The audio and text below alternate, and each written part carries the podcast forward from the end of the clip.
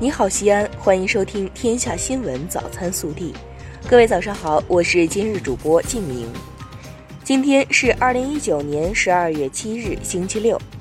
预计到八日上午，我市空气将处于污染状态。西安市重污染天气应急指挥部办公室提示公众做好重污染天气健康防护。首先来看今日要闻。中共中央政治局六日召开会议，分析研究二零二零年经济工作，听取中央纪律检查委员会工作汇报，研究部署二零二零年党风廉政建设和反腐败工作。中共中央总书记习近平主持会议。本地新闻：五日、六日，省委常委、市委书记王浩带队到深圳考察招商。本次招商围绕发展三个经济、建设先进制造业强势、紧盯竞争力强、科技水平高、带动作用大的产业项目，重点考察了深圳前海片区招商局集团、华润集团、比亚迪、腾讯、开沃集团，并与企业负责人座谈交流。记者六日从陕西省林业局了解到。自天然林资源保护工程实施以来，秦岭天然林得到有效保护，目前已达五千三百二十五万亩，占秦岭森林总面积的百分之六十一。日前，记者从市政府获悉，西安市稳投资工作行动方案印发，我市将积极发挥投资对稳增长、调结构、惠民生、补短板的重要作用。确保重点在建和续建项目顺利完成并发挥效益。六日，记者了解到，钟鼓楼的景观灯已经调整为夜间泛光照明模式，木建筑本体照明设施已关闭。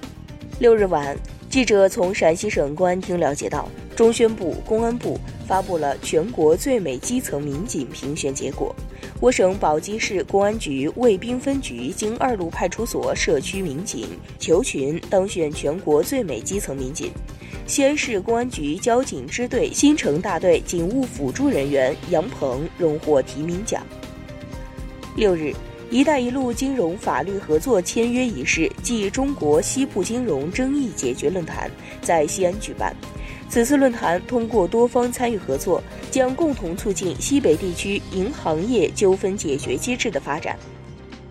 记者六日从省纪委秦风网获悉，日前，陕西省纪委监委通报了七起不担当、不作为等形式主义、官僚主义典型问题。六日，西安市纪委监委对西安市市场监管局党委委员、副局长蓝东明严重违纪违法问题进行了立案审查调查。渭南市纪委监委给予华阴市委常委、政法委书记全卫阳开除党籍、开除公职处分，并移送检察机关依法处理。六日，由陕西历史博物馆与必胜客共同打造的全国首家博物馆合作餐厅。西安曲江必胜客花舞大堂博物馆餐厅正式启幕，这是全国第一家可获得博物馆体验的新型探索者餐厅。暖新闻：十年前，袁前者的朋友因交通事故导致身体器官严重受损，让捐献器官的想法在袁师傅心中萌发。今年国庆节期间，袁师傅的哥哥签订了中国人体器官捐献登记表。让袁师傅也下定决心要捐献器官，在袁师傅的影响下，他的五六位朋友也纷纷加入到捐献人体器官的队伍中来，让生命接力更有保障，让爱延续。国内新闻。外交部发言人华春莹六日表示，针对今年十月美国国务院对中国驻美外交领事人员的限制措施，中方已于十二月四日召回美国驻华使馆，从即日起对美方采取对等做法。记者六日从国务院关税税则委员会办公室了解到，根据国内需要，我国企业自主通过市场化采购，自美进口一定数量商品。国务院关税税则委员会正在根据相关企业的申请，开展部分大豆、猪肉等商品排除工作，对排除范围内商品采取不加征我对美三零一措施反制关税等排除措施。六日，国家医保局发布关于做好当前药品价格管理工作的意见指出，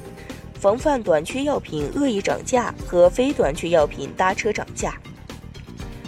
国家统计局六日公布全国粮食生产数据显示，二零一九年全国粮食总产量六万六千三百八十四万吨，比二零一八年增加五百九十四万吨，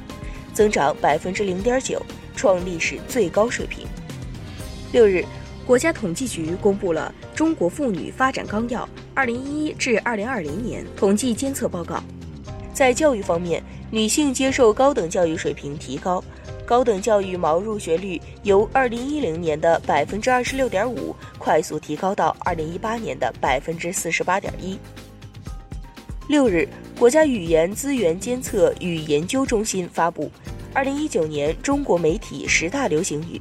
我和我的祖国，金色十年，学习强国，中美经贸磋商，最美奋斗者，硬核，垃圾分类，先行示范区，基层减负年，我太难了，代表着中国主流媒体的关注点和语言特点。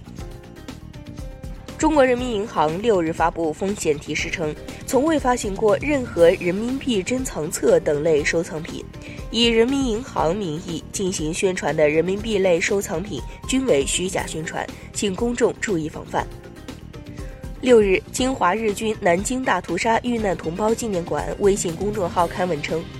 南京大屠杀幸存者金茂之老人于十二月五日下午四时五十分去世，享年九十一岁。南京侵华日军受害者援助协会登记在册在世的幸存者只剩七十八人。据国家电影专资办中国电影票房 APP 数据显示，截至十二月六日二十二点四十一分，二零一九年中国内地电影票房超六百亿大关，较去年提前了二十四天。上海迪士尼度假区六日公布，自二零二零年六月六日起，将采用全新的四级票价结构。十一月二十八至二十九日。中国农业科学院兰州兽医研究所口蹄疫防控技术团队先后报告有四名学生布鲁氏菌病血清学阳性，截至目前共检测二百六十三人份，经甘肃省疾控中心确认呈现血清学阳性六十五人，目前具体的疫源调查工作正在进行。记者六日从避暑山庄恐龙足迹研究取得重大成果新闻发布会上获悉，在河北承德避暑山庄及周围寺庙的地面上发现大量保存完好的侏罗纪恐龙足迹，对研究恐龙的演化和地球气候变化有重要价值。热调查：近日，南京特殊教育师范学院学生称，该校强制规定晨跑打卡。若体力不支，属于个人问题，未达要求直接判定体育成绩不及格。关于大学生跑早操的问题，一直争议不断。对此你怎么看？更多精彩内容，请持续锁定我们的官方微信。明天不见不散。